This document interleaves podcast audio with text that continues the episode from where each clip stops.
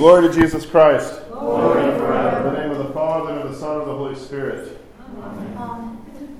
This feast that we celebrate, the entry of the Most Holy Theotokos into the temple, is the final lap, as it were.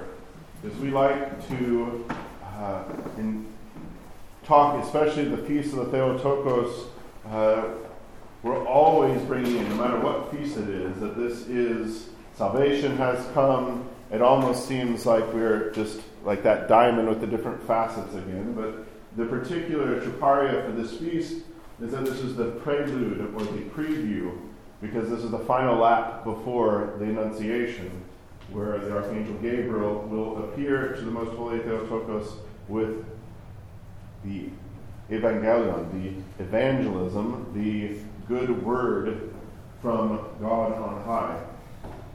It is in this particular feast the hard to get away from all of the Old Testament images because they are throughout uh, all of the hymnody as this feast reverberates with God's covenant with Israel and what he did to prepare them, uh, specifically to prepare them to produce uh, according to the fathers of the church, the most holy Theotokos, that she is the great blossom, the fruit, the flower that comes forth from Israel, such that our Lord could be able to take flesh, blood from her and to be incarnate amongst us.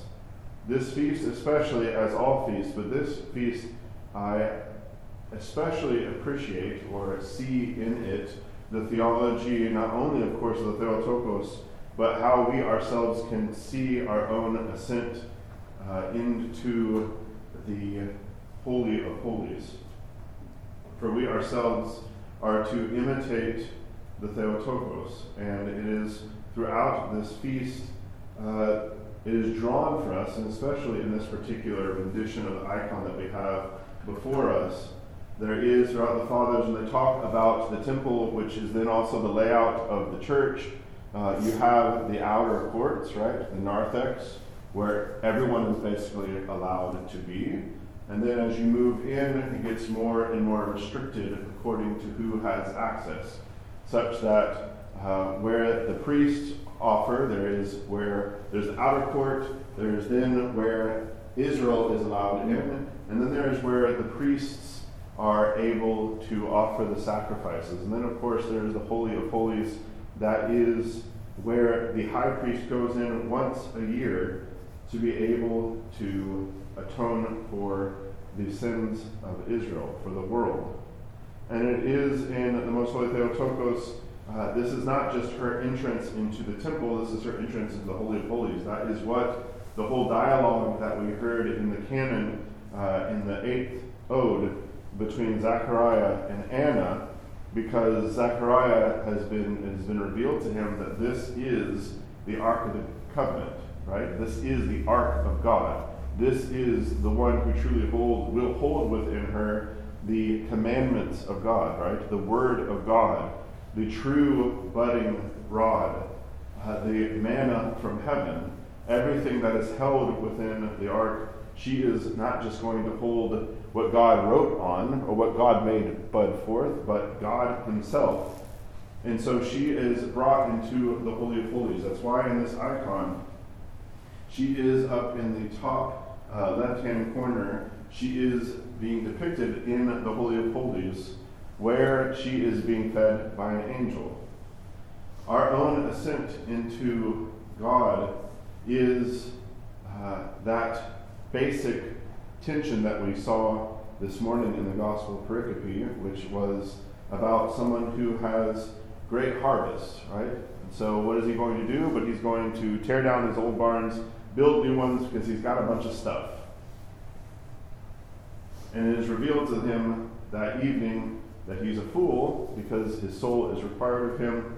And this is where our Lord tells us to not be rich in the world, but be rich towards God. The Most Holy Theotokos shows us that the ascent to God, to be fed by the angels, to be in the very presence of God, is to turn away from the world. That doesn't mean the things that we have to do in the world. That means the world as we find defined in Scripture. The passions, the powers, the lusts, the, let's just say, let's use First John here. The lust of the eyes, the lust of the flesh, and the pride of life. Right?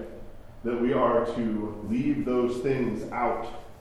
This is where the fathers, when they talk about, they have three layers of ways in which we move towards God. The first is praxis. It is the basic fighting against the passions, putting to death the stuff in us that keeps us from ascending to God. The second is then illumination, and the third, of course, is deification, being in the presence of God, alive, as Theotokos, uh, on God Himself, right? That there is, that he's, she's being fed by the angels.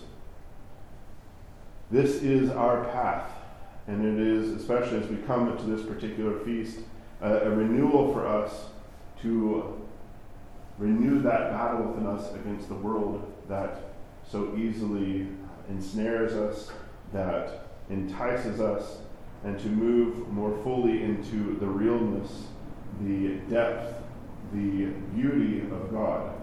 Again, this does not mean an abandonment of the world, of those that we love, those that need our intercessions, because what does the Mother of God do? But as we've seen throughout all the Hymnody, she is the great intercessor for us, because she is the one who has gone on before us right after her son. So let us continue to not only pray for the Mother of God, that we continue that ascent towards the Holy of Holies, towards God Himself, uh, but that she will uh, pray for us in that ascent as we learn how to imitate her and her own life, uh, so that we may become one uh, with God the Father, Son, and Holy Spirit. Amen.